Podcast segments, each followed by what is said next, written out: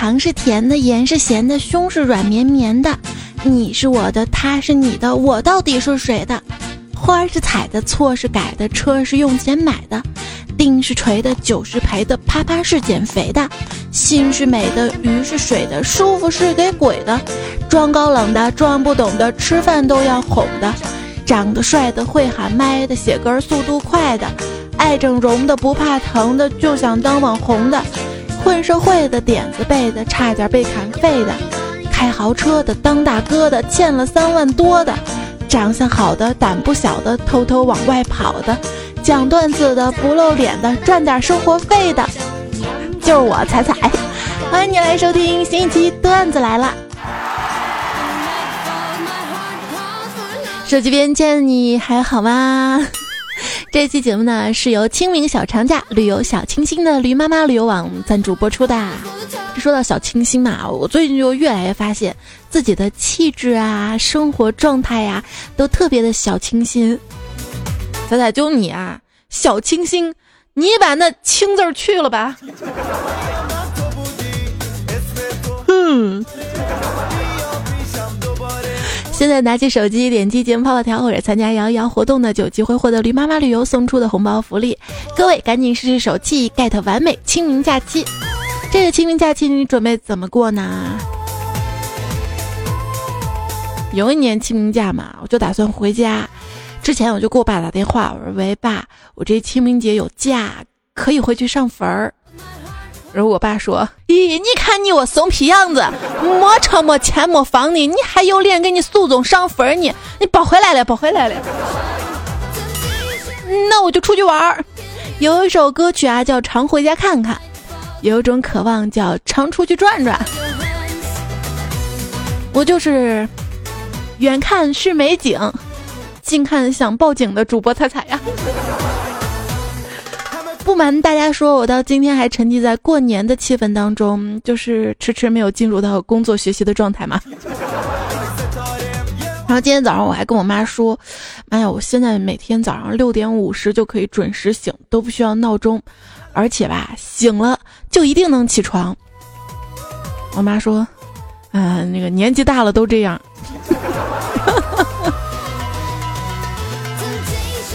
这两天啊，工作忙到忘记看手机，这种感觉啊超爽。等我拿起手机，发现时间才过了两分钟。我是没有手机会死星人。以前我总是认为啊，沉迷网络影响了我的努力上进。在断网、卸游戏、戒微博的深渊中痛苦的挣扎，屡战屡败。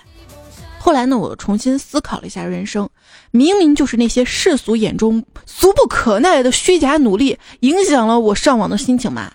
纠正想法之后，那叫个豁然开朗啊！刷微博那叫认知世界，玩游戏那叫锻炼脑力，看视频那叫陶冶身心，发现我的人生一片大好前程呢。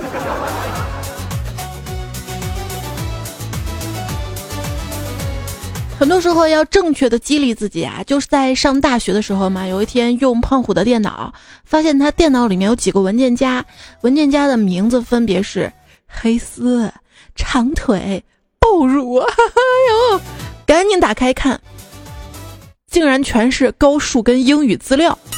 我说这咋回事啊？这你跟人家不一样，人家都是小黄片儿，然后名字是学习资料，你这反过来了。胖虎说这叫。为诱惑自己有所行动，我只服你！我跟你讲啊，这以前啊，这学习如逆水行舟，不进则退。发现现在啊，时代不同了，不管做什么，只要你比别人慢，那你就是退啊。好像感觉身边人人都在忙碌着，就比如说我表姐吧，最近工作忙呢，就请了一个保姆，还装了摄像头。昨天。他居然在监控里面看到，外甥呲牙咧嘴的把作业咬烂，然后扔到狗窝里去了。那小孩学的可真快啊！不过别说小孩子啊，大人的面对比较棘手的工作，也是会选择逃避的。就比方说前几天嘛，领导给我同事安排了一项特别难完成的工作，他长吁短叹的问我有什么办法。我说让你这么难的工作，你干脆装病吧，这样领导就会安排别人了嘛。第二天他就请假回家了，没想到领导把任务安排给了我。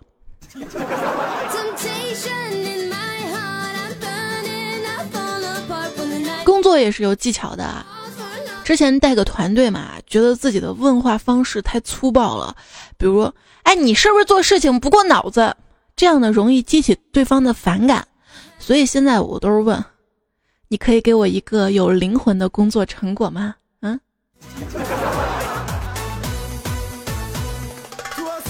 不要说时代啊，可真的变了。之前小虎队那个时候他唱的歌的歌词是。想要带你一起看大海，说声我爱你，给你最亮的星星，说声我想你，听听大海的誓言，看看执着的蓝天，让我们自由自在的恋爱。到如今啊，TFBOYS 宠爱的歌词，给你买最大的房子，最酷的汽车，走遍世界每个角落。你这价值观跟时代的关系。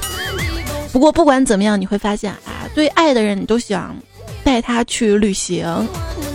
以前每次跟朋友们约好出去旅行呢，都是有明确的分工的，有朋友负责订机票啊，有人负责做攻略啊，有人负责订旅馆啊。我呢就专门负责赞美。天哪，哈哈，没有你，我们可怎么办呢？对我来说，以前。做旅行计划是非常难的一件事情，而现在呢，出门啊，不管是机票、酒店、景点攻略呢，驴妈妈旅游都可以直接搞定，所以我现在一个人就能负责全部订好，然后不带你们去。现在随随便便就可以出去玩一趟啊，感叹交通的发展之快，哪怕是短短的清明小长假几天呢，就可以去很远的地方玩。而我小时候就上学都要走一个小时，主要。主要中途逛了一下游戏厅，感觉小时候啊，走一个多小时的路去上学，现在站一个多小时的公交上班儿，哎，看上去时代在发展，科技在进步，但好像什么又都没变。公交上班嘛，车上啊上来一大爷，旁边小姑娘还蛮有礼貌的啊，就跟大爷说。爷爷，您坐我这儿吧，我把东西收拾一下。这姑娘呢，可能是出来打工的，行李特别多，收拾了一分钟也没收拾完。大爷就着急了：“你快点啊，磨磨唧唧的，我等了多长时间了？”姑娘一愣，说：“对不起啊，大爷，我寻思我年轻，时间多的是，没考虑到您老人家时间不多了。我马上收拾完了啊。”然后大爷气得扭头就走了。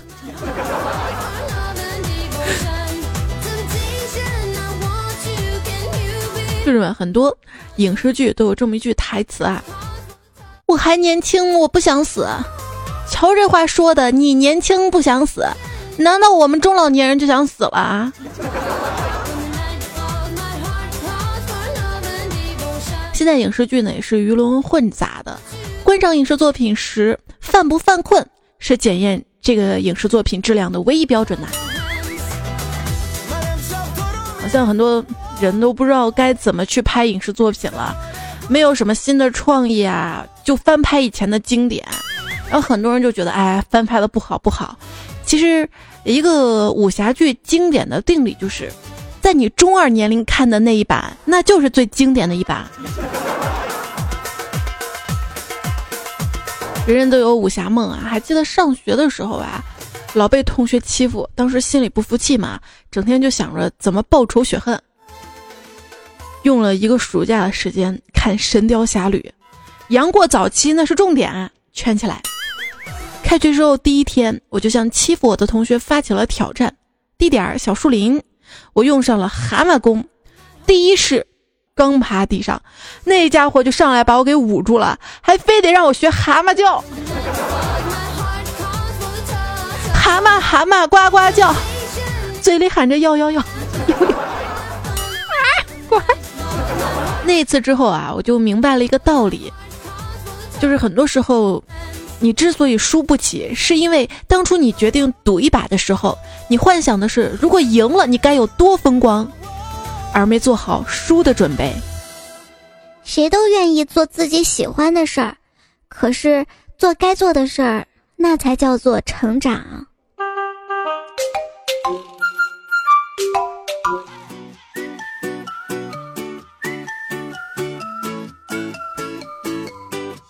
年少的时候啊，我们总是羡慕别人更加的成熟，其实完全不用羡慕。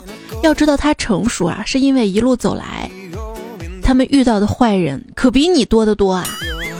像阅历这种东西，往往是杀掉了幼稚，也误伤了纯真，没啥好的，你知道吗？可是小时候才有更多的心事儿啊，因为长大了，百分之九十九的心事直接就会被“管他呢，算了吧”所取代。最近我的老铁胖虎啊，就有心事儿。我说咋了？哼，经理让我辞职，为啥呀？不是干的好好的吗？哼，因为我朋友圈把他屏蔽了。朋友，不管你年轻的时候如何的放荡不羁，最后还是会乖乖的转发公司公众号文章到朋友圈的，这是一个轮回。评价一个公司好不好呢？一个很重要的指标就是看大家公认很了不起的人，当他决定要辞职离开的时候，大家的反应是惋惜还是觉得，你看你终于果然还是走了吧？话说啊，西天取经回来啊，孙悟空猴哥啊恃才自傲，自认为只要张嘴就有工作。可是啊，几次面试下来，没有一家公司发聘书。有一天面试，他直接冲到面试官面前喊道：“你们为啥不要我呀？”面试官大惊，说道：“因为我们是卖桃子的。”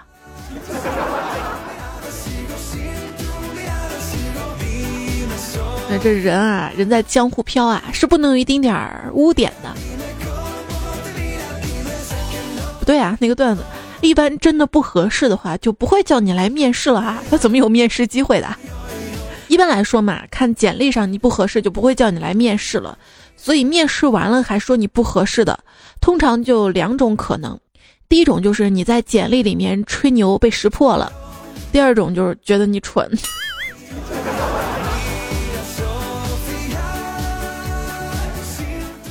能把简历写好的也蠢不到哪儿去吧？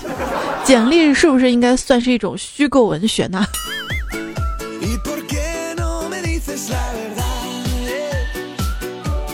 那天，怪叔叔面试一个刚毕业的同学，谈到工资待遇的时候啊，这同学呢提出来的期望工资太高了。虽然不准备录用，但是怪叔叔出于好奇啊，就多问了一句：“哎，你一点从业经验都没有，为什么提出这么高的待遇要求啊？”然后这同学说：“嗯，我觉得吧，当一个人去干一件完全不知道怎么做的工作时，要解决的麻烦比那些有经验的人多得多。”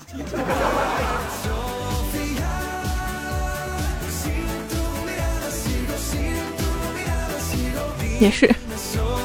那一开始工资不会给你太高，你可以接受吗？那我一开始工作表现的不会太好，你可以接受吗？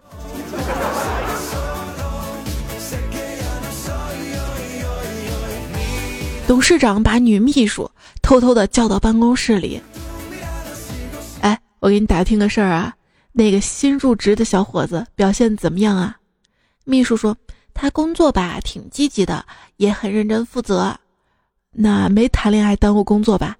没有没有，你放心吧，这些新人啊都在我的掌控之中。哎，我说我这个儿子吧没让人失望。你周围如果有好的女孩，给我儿子介绍一下。董事长，其实我已经怀了他的孩子。谁下手又快？近水楼台先得月。经理啊，一天啊在训斥新来的秘书，秘书啊特别委屈的说：“哎，我也不想的呀，我以为来这里就会被潜规则，然后就可以躺着领工资了。哪里晓得，你还真给我分配工作呀！”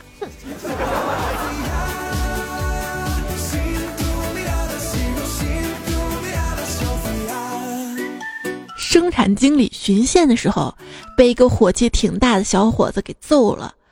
听说当时围观的人挺多的，还有鼓掌拍照的，没人上前拉架。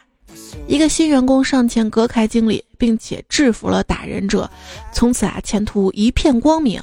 短短俩月就连升了两级，从普通员工升为县长，表现优秀又升为班长，工资也水涨船高。聚餐庆祝的时候，大家感慨人生机遇可遇不可求，该出手时就不要退缩。后来喝大了，新班长自己爆料，经理是他老舅。所以很多时候你在感叹周遭待你不公啊，觉得一路都不顺的时候，也许人家还有还有关系，对不对？工资啊是发给日常工作的人，高薪是发给承担责任的人，奖金呢是发给做出成绩的人，股权是分给能干忠诚的人，荣誉呢是颁给有理想抱负的人，辞退信将送给没结果还耍个性的人。共勉，你该成熟起来了，什么事情都要一分为二的来处理。意思就是，有人跟你的意见不同的时候，你要立马把它撕成两半儿。要不是打不过你，早就跟你翻脸了。现在嘛，不都流行在网上看别人直播打游戏，为啥不自己打呢？这感觉就好像小时候就守在街机游戏厅看别人玩游戏的在线版本嘛。现在的逛知乎啊，就好像看到了高中时代的自己。放学骑车来到报刊亭，买上一碗臭豆腐加香菜，站门口知音故事会读者、意林少男少女青年文摘红绿两版电脑报看电影参考消息挨个翻，获得感。臭豆腐也吃完了，抹抹嘴，老板再见，骑个单车走了。啊，知乎网络上的报亭，知乎的鸡汤定理就是超过三个屏幕的废话。到最后一定是答主推荐自己的公众号啊！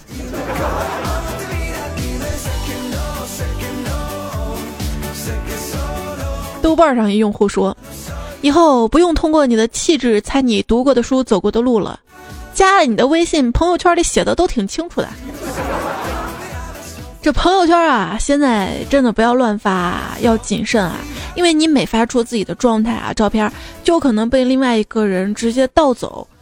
然后他会假装是你去骗别人，对吧？最近微博上一个教授晒了几个姑娘，说这个姑娘是骗子哈。而这姑娘说这根本就不是我呀。也是啊，你说说一个正常的骗子，他会用自己的头像去行骗吗？嗯。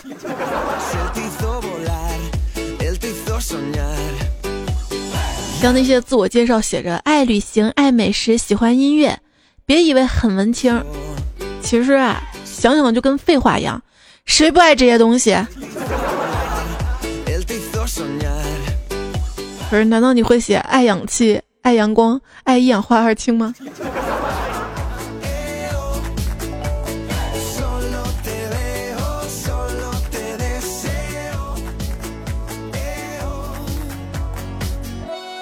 文艺小清新啊，经常会看到有人祝另外一个人。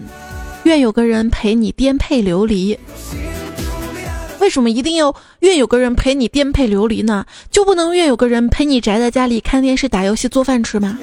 谁要颠沛流离呀？还一下皱俩，很大的仇哎。不过很多朋友呢会选择婚前旅行，我也觉得婚前旅行比蜜月重要一点啊。婚前旅行这不行了还能撤。那有人说，这个婚前旅行呢，不是考验爱情，也不是看旅行中对方的反应，其实是最后一次出去看看有没有合适的，没有就回家安心结婚了。当你的女朋友问你想去哪儿，怎样回答最浪漫呢？打开地图，把家里的卧室定位一下。知道了确切的经度跟纬度，把北纬换成了南纬，把东经换成西经，互补一下，你就会定位在地球的另一端。这个交汇点呢是阿根廷布兰卡港西南一百六十公里的一片湖滩，这个就是我想去的地方，也是地球上离我们最远的地方。站在这儿，我们往任何的方向走，都是在回家的路上。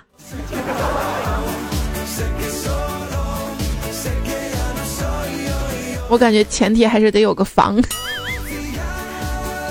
一天啊，一个丈夫呢跟妻子去旅行，两个人啊上了火车，列车开动的时候，妻子突然想起一件事儿，坏了，出来的时候我忘了关电熨斗了，这时家中肯定着火了。丈夫说：“别担心，我正好也忘了关浴室的水龙头啊。”真是一对儿啊！夫妻两个人啊，骑双人自行车外出郊游，两个人啊吃力而艰难地爬上了最后一个大坡。丈夫一边喘气一边说道：“这这个坡可真陡啊，真难爬，累死我了。”妻子附和道：“可不是嘛，要不是我一直紧捏着刹车，咱早滑下去了。”嗯，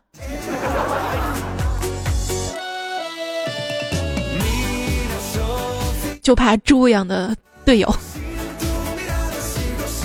旅游啊，正好赶上了傣族的泼水节。谁泼我的？导游呢就解释说，这是一种民族的风俗，用水泼您呢是喜欢您。他喜欢我，可是再喜欢也不能用开水啊。他说怕您着凉呀。泼水节啊，就是喜欢一个人，哎，所以说喜欢一个人就是把一个人弄湿，想想蛮诱惑的。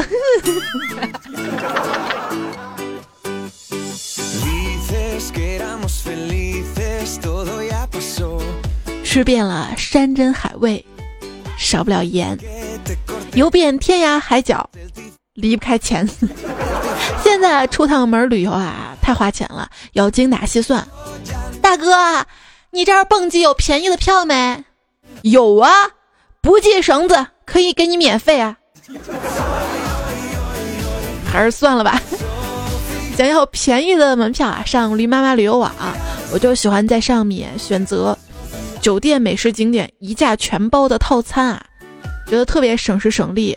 有人说这一价全包，你把吃饭什么算，其实贵了。你在路边随便对付吃点便宜，不不不，我告诉你啊，往往这种一价全包才不会坑。你忘了青岛大虾这种宰客的事儿了？最近啊，针对一些旅游乱象啊，看到的新闻是云南呢出台史上最严的措施整治旅游市场秩序，也是这个云南旅游之前在投诉的排行当中连续三年都排第一啊。云南说我们也挺委屈的呀，谁让大家都爱来呢？没有呀，他们。做出这个整治还是蛮有力度的，就是第一是取消旅游定点购物，将所有的旅游购物都纳入到社会普通商品零售企业进行统一的监督；二是严禁变相安排和诱导购物；三是严厉打击购物商店针对游客的各种欺诈销售行为。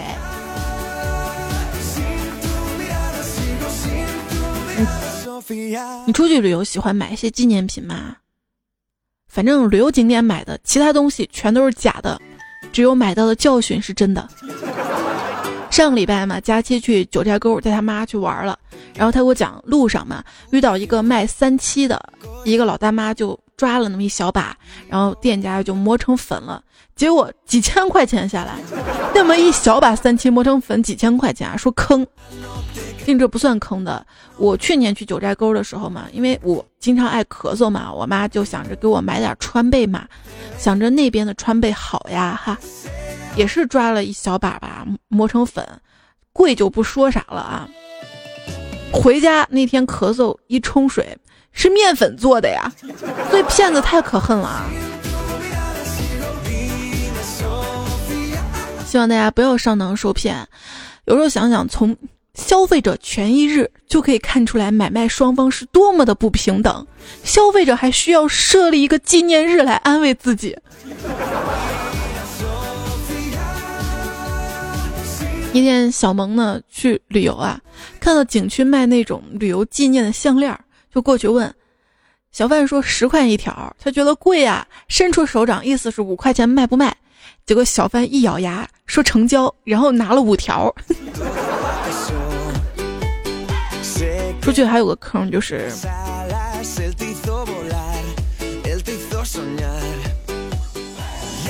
就是上次去九寨沟嘛，最后到机场，我住的那个地方离机场看滴滴也就是七块钱的样子。然后上车前跟那个师傅是谈好价的，十五块钱拉到机场，贵就贵吧，没关系啊，一大早赶。结果到了机场下车给钱，说是五十，我说不是说好的十五吗？他说一直说的是五十，然后特别凶，还不让我们下车那样啊，然后没办法。五十块钱给他了，所以那次去九寨沟，我感觉连被坑啊，还是蛮不爽的。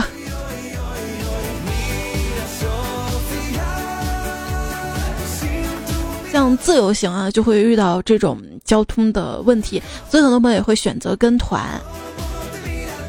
一次旅行团啊，旅行的时候，导游呢就提醒大家买东西啊一定要还价，而且价钱最好是减一半才值得买。于是，在以后的旅行当中啊，旅游团在买东西的时候无往不利。旅游结束的时候，导游说要收取每人三百块钱导游服务费。话音未落，一名团员脱口而出：“一百五十块。”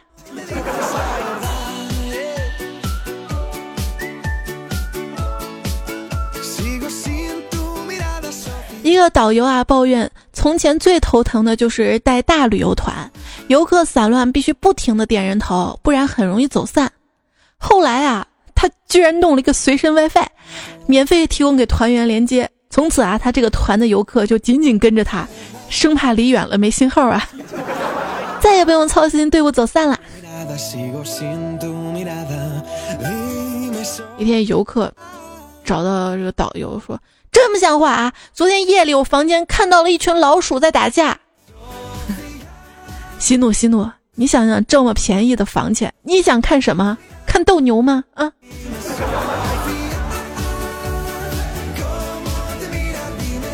领队，我怎么觉得你在整个旅游过程中没起多大作用啊？你走过大桥吗？走过。桥上有栏杆吗？有。那你过桥的时候扶栏杆吗？不扶。那栏杆对你来说没用了？当然有用啦！没有栏杆护着，掉下去怎么办啊？可是你并没有扶栏杆啊。可是没有栏杆会害怕呀。那么，领队就是桥上的栏杆啊！消费者不是上帝，消费才是上帝。One two three four。延时听到节目呢是段子来了，我是主播彩彩。也希望喜欢我的小伙伴们可以加我的微信公众号啊，微信订阅号搜“彩彩”。有人说“彩”是无精打采的“彩”，要别说我，有时候工作特别不爽的时候，真的是无精打采。就以前嘛，我们领导让我们想一个旅游节目的宣传语，需要主题明确、意境突出，既能尊重别人，又能突出自己，内容还要略带性感，不显浮华，最好人听一遍就记住。一同事想的是。大爷来玩呗！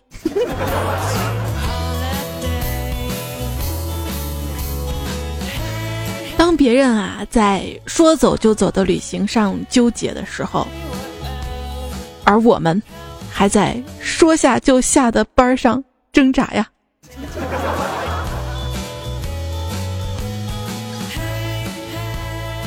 老妈前几天啊要去办护照，说出国旅游。去政务大厅办个加急的，美女业务员说办理加急可以，但是要给个理由。然后我妈就写了四个字儿：心里着急。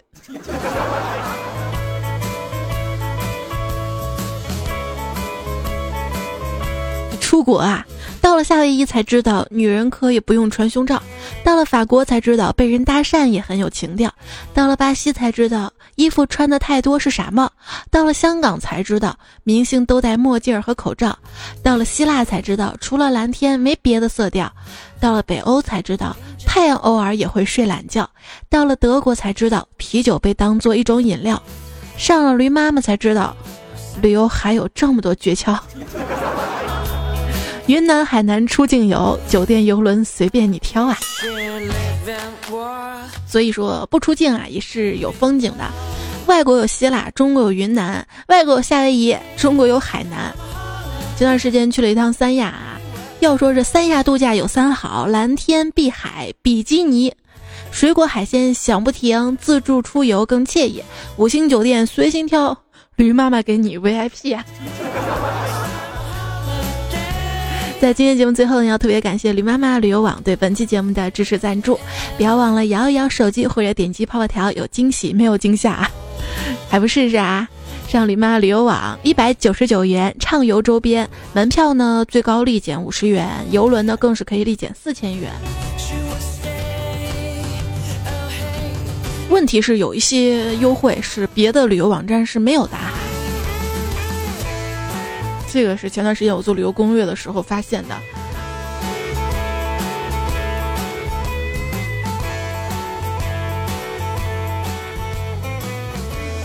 当然，最后还是要感谢大家的支持。来自于上期节目的评论留言，小曾曾说：“才听说你要去三亚嘛，我就忽悠了几个同学去三亚嘛，然后每个沙滩都逛呗，然后真不知道哪个是你啊！我就是沙滩里的一粒沙。”埋没在人群当中，不过你可以用排除法，就首先我是个女的，然后再看带一个两岁的小女孩儿，是不是这样就缩小范围了？问题是我得去沙滩呐。胖子的胖子不胖说，仔仔下周我要去西安，给推荐好玩的地方，有什么好吃的，能不能约到你啊？就很多朋友都问我啊，去西安有什么攻略啊？其实老早老早老早，我在百度知道上面回答过一版啊，但是时过境迁已经变了，而现在呢，我已经没有玩心了，而且很少出去浪哈，所以去哪玩怎么便宜，还是驴妈妈靠谱一点点。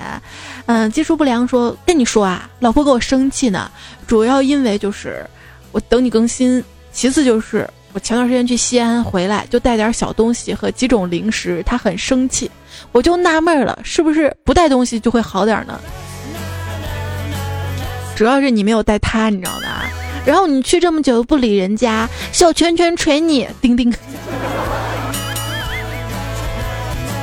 像说，想当年我在浐灞做传销半年啊，好怀念浐灞。我们这有传销，我怎么不知道？不是都在咸阳吗？本来我还挺想去北海的。然后网上一搜，那边都是传销，就算了，没有黑的意思啊。一心仔说，开车的时候听彩彩段子睡着了，被迷你彩吵醒了，赶下车，说我妨碍他做瑶瑶了。果然开车还是不能睡觉的，土豪啊啊！一块钱只能做三分钟的瑶瑶，你在上面睡觉。装逼又是个技术活，说这学习啊就像化妆。本身漂亮的不用化也很美，不漂亮的画再浓也无济于事啊，就主要靠天赋是吗？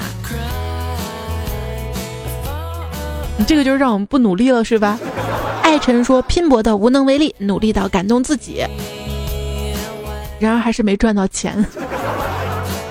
我感觉就是自己很多时候的劳动四个字儿碌碌无为。你有没有感觉自己时常在做一些无用功呢？空心菜说：“山外青山楼外楼，少年不知寂寞愁。提金携钻归家去，红杏早已满枝头。”致在外累死累活打拼的挖掘机兄弟们啊！关于打油诗啊，竞技呢也说了一段：不知凄美刘强东，毁创阿里杰克马。一无所有，王健林；普通家庭，马化腾；名下无房，潘石屹；家里最丑，刘亦菲；会打一点，张继科；普通粉丝，陈奕迅；电竞玩家，周杰伦；一般帅气，吴彦祖；死不吸毒，周立波；冰清玉洁，苍井空；一个演员，吴亦凡；买菜市民，刘先生；最不上镜是鹿晗；百花男配李易峰；呼风唤雨，萧敬腾。觉得这个要再加一个。最近 有一个不知车多王思聪，他不是把他车库在网上曝光了吗？关键那些豪车名车还只是一小部分啊。哪像我们家满打满算也就才两辆车，就什么迷你彩的婴儿车跟滑板车。没事，我有打车软件，想坐什么车坐什么车，而且我在这个城市还有好几十万辆共享单车，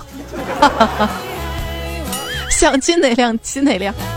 未完待续说，我们都还在起点准备跑，有的人呢却直接生在了我们的终点，比如说王思聪啊，不，他的那个终点你这辈子都赶不上的。浪子不太浪说，国足比赛之前呢，我就跟夏普说，如果国足赢了，我就去上了那个谁谁谁。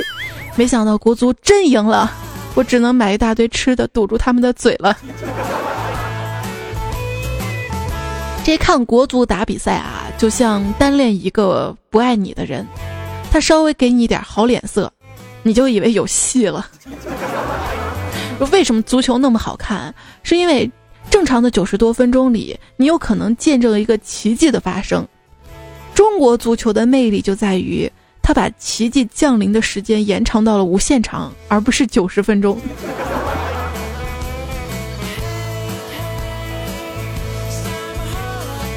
这国足又再一次不小心失利啦！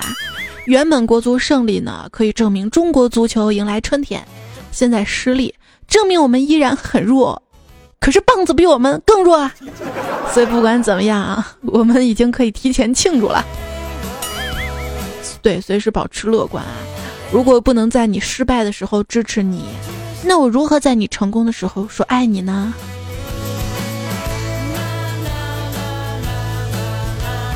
上期留言，一谷还有一位朋友说，作为一个江西人，我想声明一下，这位江西的段友普通话没学好，不关我们的事儿。那我二三说，为什么别人向你要纸擦鼻涕，总说借我一张纸？难道他擦完鼻子还还给我呀？就是我小时候也特别搞不懂嘛。同学总说借我橡皮用一下可好？我觉得借橡皮还好，自然擦两下橡皮也不会坏到哪儿去。但是总是有同学问我借自动铅笔芯儿，你知道吗？感觉我那一盒大部分都是借完的，而不是自己用完的。借了为什么不还？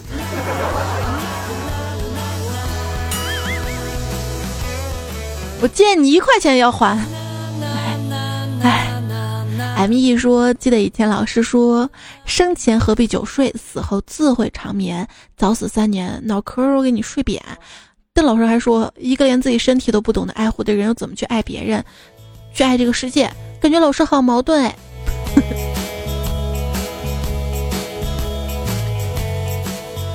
他就用这些矛盾话，不同的情景之下教育你呗。二叔萌萌哒说：“我没有华丽的词语，也没有动人的言语，我只有一颗真挚爱彩之心。且昨天晚上梦到你了，原来你是萌萌的。上班了，祝我升职加薪吧，这样我有钱了好给你打赏啊。这实在你知道吗？”幺幺说：“彩彩姐做一些婚礼的陋俗吧。我最近看到很多新闻讲婚礼陋俗的，特别是玩伴娘的，是不是感觉特别好玩？这些陋俗是不对的哈。”关于结婚婚礼的也会有的。平安是福说，听了你以前做的情感节目《远嫁》那一期，觉得好，听了如同深受啊，太好听了。你会发现我现在很少做一些情感的鸡汤文的节目了，可能确实是因为自己年纪大了，感觉成熟了，然后就越发看不进去那些显得有些幼稚的鸡汤段子了。可能是因为自己有主见了吧。不需要他们来教育了。有个段子说，羡慕你们年轻人还有时不时恍然大悟的机会，我们中年人啊就已经到了自以为活得很明白的年纪，天天给别人瞎指点人生，其实也没那么明白，哪天自己懵逼了也不知道请教谁呀。所以说，当别人的事儿啊你帮不上忙的时候。少指指点点也是一种道德，治鸡汤。对我发现，越是没有能力改变自己生活的人，在生活中越喜欢批评别人的改变，就是我们的绊脚石。踩死你！踩踩。F I O N 说点赞回复一条龙，彩彩是我把我看中，是你点赞也回复了。可是你没有转彩呀，你没有打赏呀，你这一条龙不完整啊！给你打个半价吧。行，说我爱你，找机会把这句话还给我好吗？这是表白新技能吗？然后我就发现很多朋友在评论里说爱我呀，喜欢我呀。点开一看，连点赞都不给我点一个。所以说嘴上说爱你，但是没有行动的，这都是耍流氓，你知道吗？还有很多朋友特别逗啊，在我的留言里面说希望大家给我点赞啊啊！你希望别人给你点赞，完了你还没给我点赞，赞是美德呀。在这里还是要感谢一下啊，在上期节目留言评论里面，并且有给我点赞的几位朋友哈。小木公子昵称太短短你妹，闪亮闪亮的小天阳阳，二十四重人格非迟物，被自己率性男人踩踩文三，穿着裤衩的牛穿裤头发高，听世界找现实向阳花木雨，